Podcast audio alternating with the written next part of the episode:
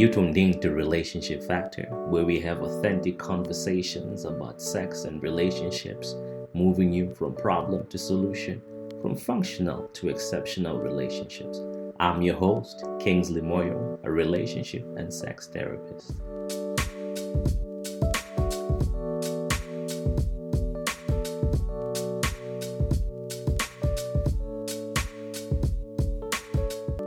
And today, my guest is Sheila Annan.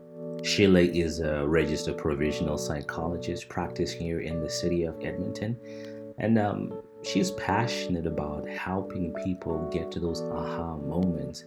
In our conversation today, we're talking about trauma bonding what it is, what it's not, and how you actually get out of a relationship or realize a better space when you are actually in a relationship that is characterized by trauma bonding.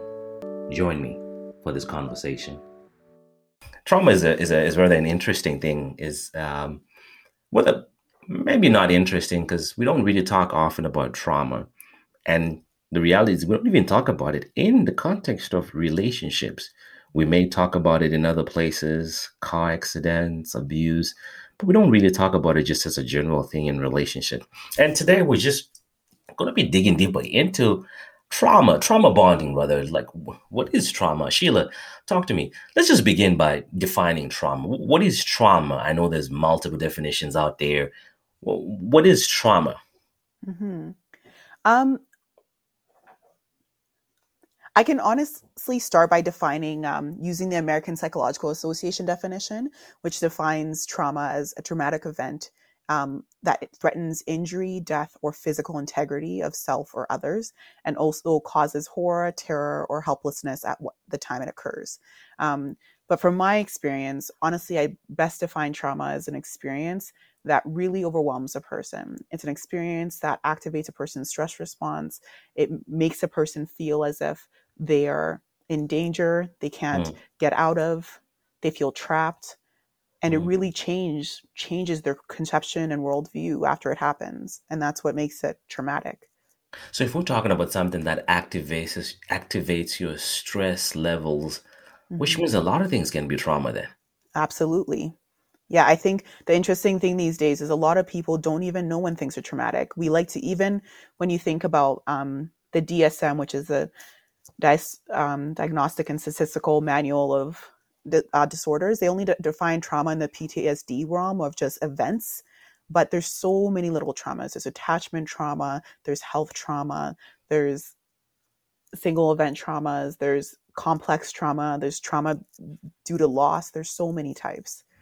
So if we just say trauma, we're missing a whole lot of things because there's there's multiple layers of kinds of traumas. Mm-hmm. So then it means I have experienced trauma in my life. Everybody's experienced trauma in their life. We just don't know it that we've experienced trauma. Absolutely. Yeah, trauma. And again, I don't know the exact stats, but I trauma can happen as early as a baby in the womb. And it'll happen. Baby in the womb. Okay. Yes. Yeah. That's that's so, early. Yeah. Because when you think about even the health things that can happen when a baby is in the womb for the mother's experience, yeah. for the um anything that even if a mother a mother experiencing trauma of their own or um, anxiety or depression can be traumatic for a baby and their development. So apart from also like fetal alcohol syndrome or whatever else that shows up when a mother's pregnant. So it's really true when they talk about trauma being intergenerational because the baby starts experiencing in the womb. Mm-hmm. and from there onwards it continues on as an early child. This this can be significant when we start talking about relationship. Now how do you spot somebody who has trauma? What are the some of the things that you would see in the context of a relationship because of of trauma? What does it look like?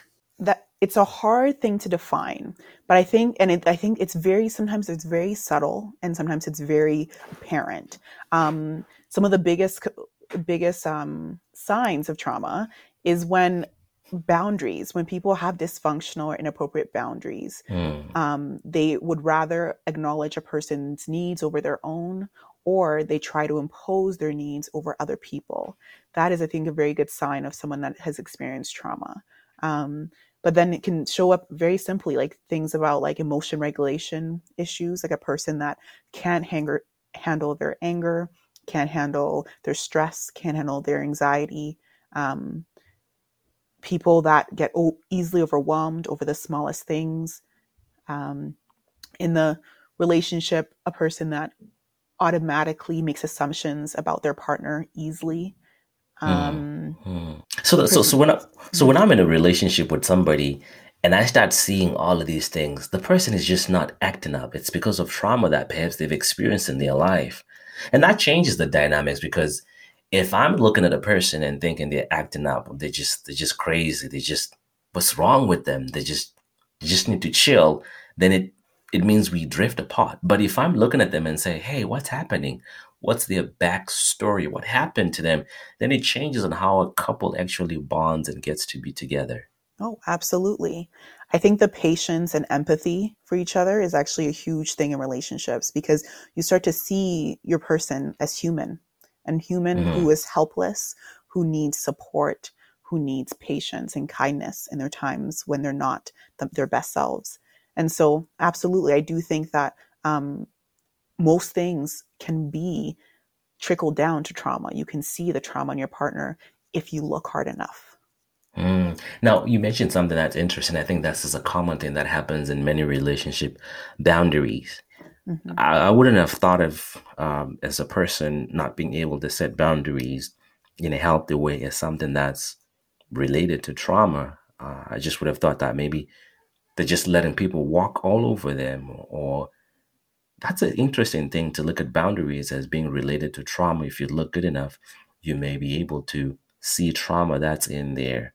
Now, tell me Mhm. something boundaries. How does a person actually get to set healthy boundaries, keeping in mind trauma? We're just talking about setting healthy boundaries in Mhm. a relationship. Absolutely. I think it comes down to a lot of self reflection and building insight because I think most people, we're reactionary in a situation or in a, in conversation, in any kind of interaction. We react to what is being said. But most times, that reaction is not just coming out of thin air, it's coming as a response to our trauma. And so, most of our, re- um, our reactions and most of the boundaries we set are actually very much survival techniques. We've Mm, developed them over a course of our lives to survive based on even the things, like I'm saying, trauma that we've experienced. Because that trauma, that traumatic experience that we had, made us feel like the world was unsafe, made us feel like mm, people can't be trusted, made us feel as if we can't trust ourselves. And so, in any moment, anything that we do is for the intention of survival. And so, a person may, like we say, like, yeah, have passive boundaries for one thing or have aggressive boundaries for another, where they're trying so hard to make sure that they're never in a vulnerable position again, and almost as a response to the mm, trauma. mm. Um, and so, whether it's a passive person that's just willing to let their partner have everything that they want or willing to let their partner do everything that they need, is with the intention of survival, knowing that the, they would not be threatened, their survival will not be threatened again, whether it's like the partner will leave them or the partner will harm them or whatever it may be the opposite end too a partner that's very aggressive and, or has aggressive boundaries it can look as if the, that person in a survival technique wants to be able to make sure like i said they're not in a vulnerable position. So wants to impose their needs and boundaries and never wants to be looked as weak again as a traumatic response. And so a person going about setting boundaries has to start with insight and self-reflection to know why and what we're trying to survive from. And then in Mm, being able to go to it we want to be able to acknowledge the most healthy boundaries we say is are assertive boundaries where you're not saying that you your needs or your partner's needs matter more but that both of your partner's need both you and your partner's needs both matter to the extreme extent. That you're being fair that you're being considerate that you're being empathetic. And so it's never assertive boundaries.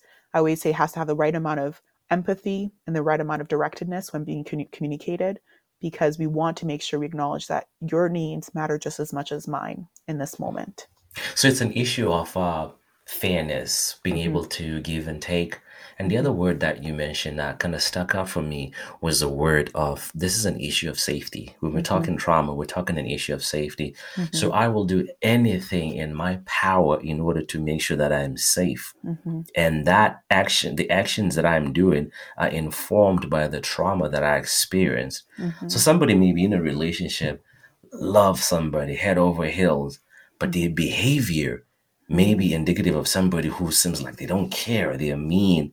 Mhm. It's just the trauma. So this takes a lot of patience in a couple. Like, like your partner needs to be patient with the other person, and that means there needs to be a lot of communication. Mhm. And that's going to be a hard one for couples because if you've had trauma before, if I let you in into my life and I tell you all these things about my past, are you going to hurt me Mhm. or are you going to make space for me and keep me safe? Absolutely. That's a dilemma to experience there. Yeah, it's a very vulnerable position to be in. And the only, you know, um, saving grace of it is very much that if you're with the right partner, that vulnerability would Right. be received in a healthy way. Right, right. And we're talking trauma bonding. There's this different ideas of trauma bonding out there. What is trauma bonding? Trauma Mhm. bonding. What is that? Yeah, I think in some way there's a biological sense that can describe trauma bonding, but then there's also the stereotypical one that we hear often, which is Stockholm syndrome.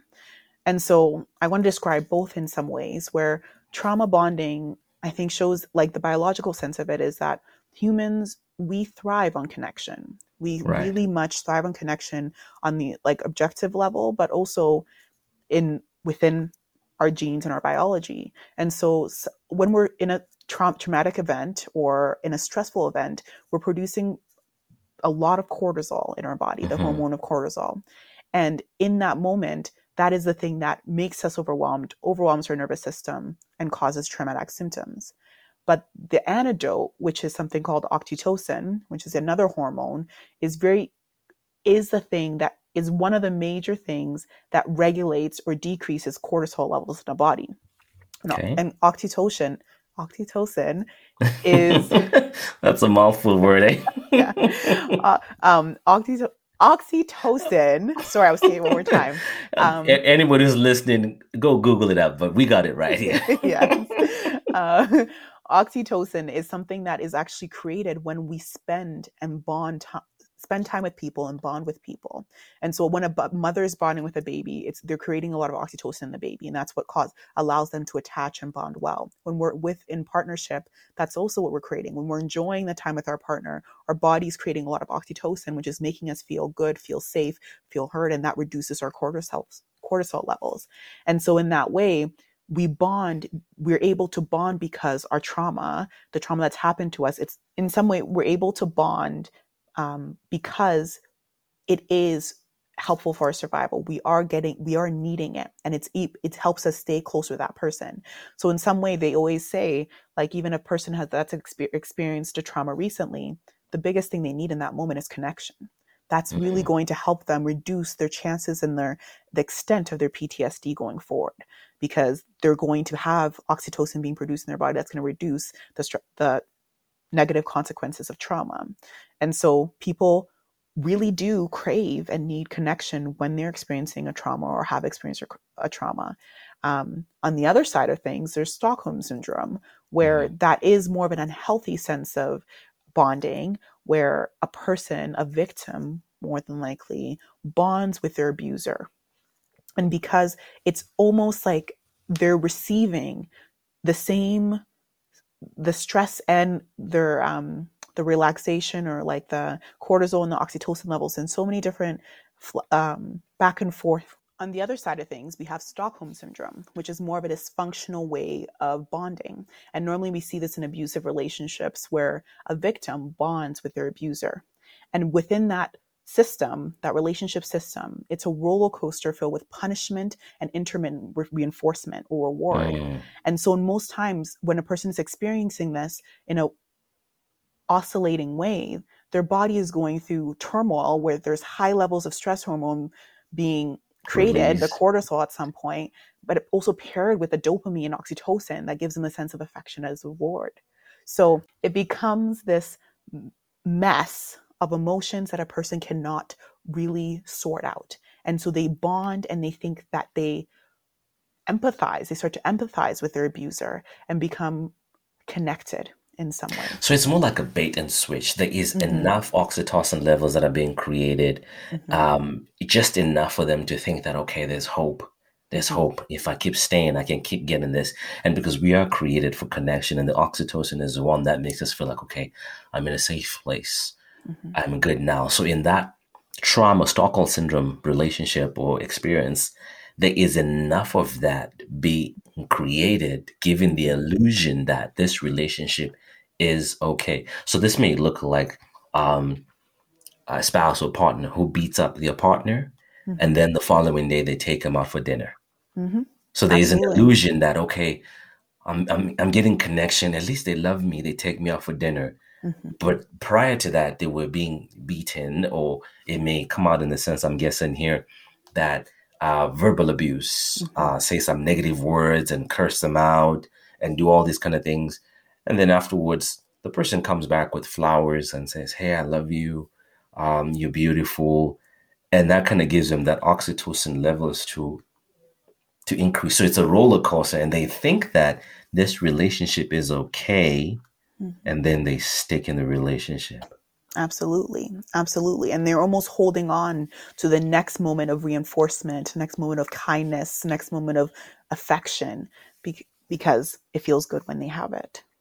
And this becomes difficult, I'm assuming as well, that when somebody says, Why don't you just leave that relationship? Mm-hmm. They can't leave because they're getting the bonding mm-hmm. at the same time with the unhealthy stuff coming at the same time. So there isn't one that's more than the other to say, Hey, you know what? yeah, I'm going to leave. The mm-hmm. balance is just, and I would imagine this also relates to childhood experiences. If a mm-hmm. person didn't get enough attachment bonding or being attended to as a child, mm-hmm. um, their idea of normal is already skewed. Now they get into this adult relationship. So what they know is what was messed up and they get in the same thing that's like, okay, this should be okay. Absolutely. And that describes something which I mean, a lot of people have heard of now, which is the idea of attachment trauma and attachment theory, in the sense that we replicate or we try to mirror the relationships we have with our early childhood caregivers later in life with our partners. And so the things that feel familiar is what we go to, unfortunately. And so a person may experience a relationship that is abusive in so many terms, whether it's mental, emotional, um, physical, neglect, sexual, any kind spiritual. of trauma, spiritual, absolutely. And they may feel as if that is normal, that is okay, this is what I'm used to. Almost anything else, honestly, if a person that has experienced one thing but tries to be in a relationship with someone that is very opposite, on they have a really hard time with it because yeah. they don't doesn't feel normal. It doesn't feel familiar. They question it they question a person's intention. How can a person love me this way? What does a person need from me? Whatever it may be. And so normally they connect or try to, um, they get with partners that feel familiar to what they've experienced in the relationships they've had with their parents. And those are sometimes the the relationships that are abusive. Mm-hmm.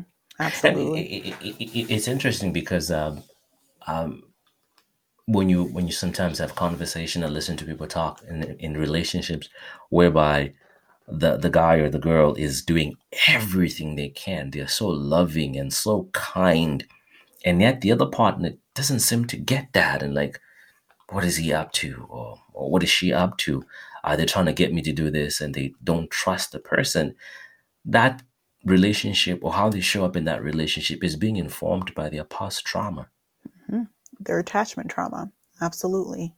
Yeah, yeah. So a couple is experiencing this. Uh, they've been dating or they're married, and this has been their roller coaster. And um, when do you stay or when do you leave?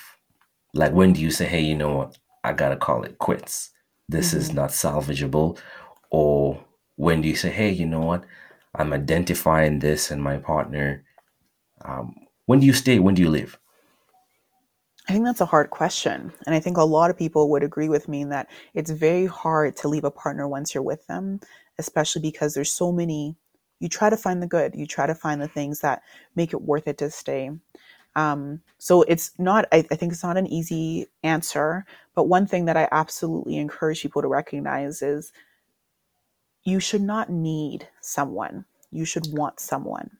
Hmm. And so a person, another human being, cannot even that cliche term of complete you. A person cannot complete That's you, messed up. Yeah. right? A person, a person should add to. They should add to your life. And so, if if your person is tr- starting to recognize or starting to reflect on, am I staying with this partner because I need them, or am I staying with this partner because I want them? That can be a good distinguisher. Knowing should I leave this relationship? Because if you start needing partner, whether it's because financially you cannot survive without them, um, whether it's because you don't think you can do better, whether it's because you you feel like you have um, they know everything about you and they're a threat to your livelihood that is not okay that is not a healthy relationship you should want to be a partner and know that you can be with or without your partner and be okay that you as a person can be whole that you as a person are enough if you do not know that and can't feel that in your relationship it's probably a sign that you're not in a good Then one that that need to look into that. It, hmm um, I like the how you put it. You should not need a person. You should want to be with the person. hmm Um, it creates some dependency if hmm you need a person. hmm You can't function on your own. I mean, of course, we're not talking about uh, people that are parents that need each other to be able to to to to provide care and support for their children. But to some certain extent, there is a level of where you can be able to draw the line on terms of need. But that's loaded because many of the relationships that you would see around are based on need, hmm and uh, we've normalized needing people to be in in our lives in order for our lives to be okay. hmm And when the heartbreak happens, it feels like the world is gonna crash. I need them back in my life. yes Yeah, yeah. Now, so where do we begin to do the healing? Uh, either individually as a couple. Where do we where do we start? What does that look like? I would say, and I'm reiter- reiterating what I said before, it has to start individually. A person has to do the work on themselves and really understand themselves. Because even if you're wanting to do something like communicate boundaries, you need to know what your boundaries are. You need to know where they come from, what they're, what they, the function they serve in relation to your trauma. So building knowledge and insight on oneself is huge in the, like the success of a relationship. And so I definitely would always say start a person doing their own self reflection, being self aware is huge, whether they do it on their own or with the help of someone, a therapist or counseling, whatever it may be.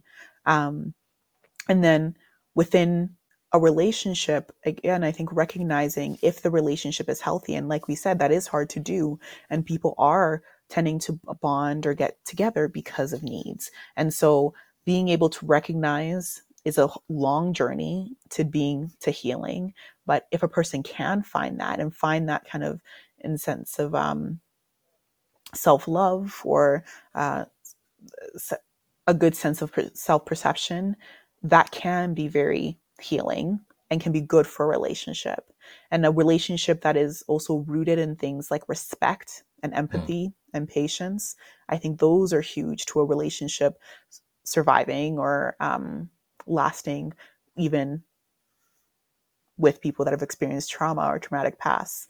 So, yeah, I think it has to be a mix of absolute individual work and growth coupled with you know the empathy the patience and the kindness towards the partner they're involved in.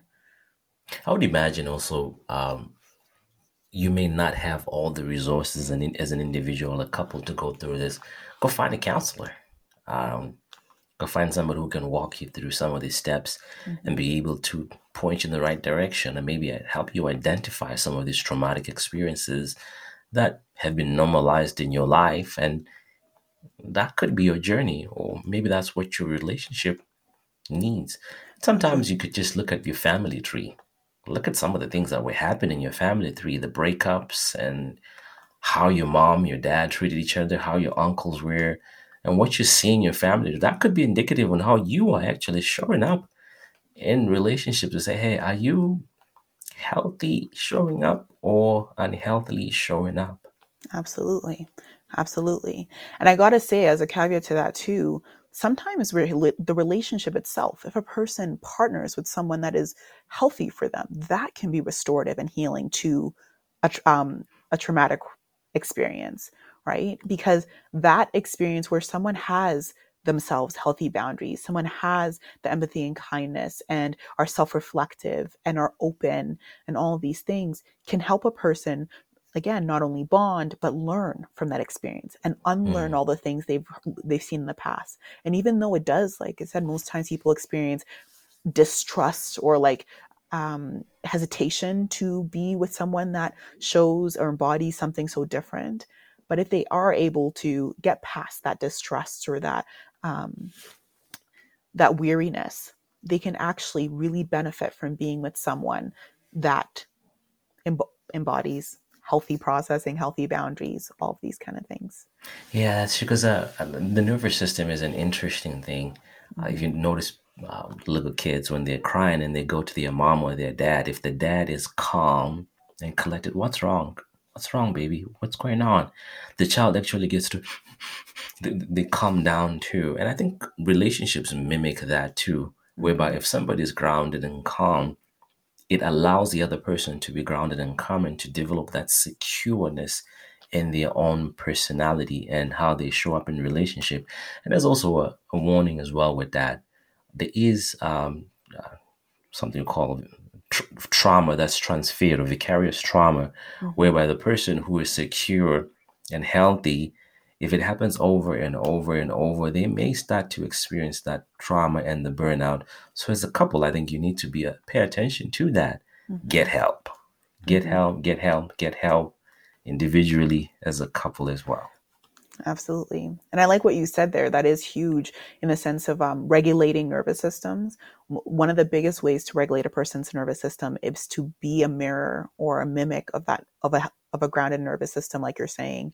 And so that goes exactly into that part of how a healthy person or healthy partner can help a person who's ex- experienced trauma in that, yeah, that regulated system, they will be able to connect with that. Um, and then again, like you were saying about the idea of um, vicarious trauma is really true. Um, and if a person is really dysregulated, I'd always encourage their partner to to set boundaries on how much they can handle with a mm. partner that's super dysregulated, because you do not want to always yes exactly and not have to hold down or have to be the person who's always grounded in that situation and it becomes that anxiety transfers yeah yeah, yeah. It, it, for somebody who's listening out there a hug could do wonders when somebody's going through that difficulty. Just a hug, just being present with them. And sometimes we tend to want to say the right things and we end up saying the wrong things. Mm-hmm. Just be present. Give them a hug. Just hold them close. Uh, just yes. let them feel secure. And ultimately, we're all little kids. We want to have security, just to know that I am I safe, am I secure, mm-hmm. and a hug mm-hmm. could could go a long way. Absolutely, absolutely. And I think um, within the hug and the idea of like patience is being able to ask rather than assume because because of other people's right. traumas responses or past experiences they like to assume that they know what's going on for their partner or what's happening or even because maybe the partner did this a year ago. Google their symptoms. Yeah right? But instead ask ask how they're feeling in this moment. Ask what is coming up for them and give them space to talk and reflect and just listen being heard is huge. Being heard absolutely helps with bonding as well. And so I think a lot of people, they want to be seen and they want to be heard by their partner. Yeah, yeah. Sheila, I know we can go in and talk about this, this, this, this trauma, trauma, trauma, and how it shows up in relationship and how to heal. We can go on and on about this. Uh, I know you're doing some stuff uh, as a registered provisional psychologist where can people find you and connect with you? Uh, what's out there? What are you up to? Yeah, well, right now I'm providing counseling services at, um, at two locations here in Edmonton and area. So I work at Cornerstone Counseling Center and also at Rivers Edge Rivers Edge Counseling Center in St. Albert.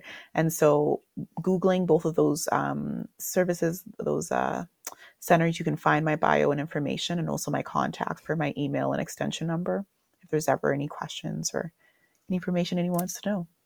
Well, folks, there it is. Another episode of Relationship Factor. Thank you for following, liking, and sharing this. And don't forget to drop a, review. Give us a five star review if you like this episode. It's a wrap. Thank you so much, Sheila. Welcome. It was a pleasure being here. Thank you.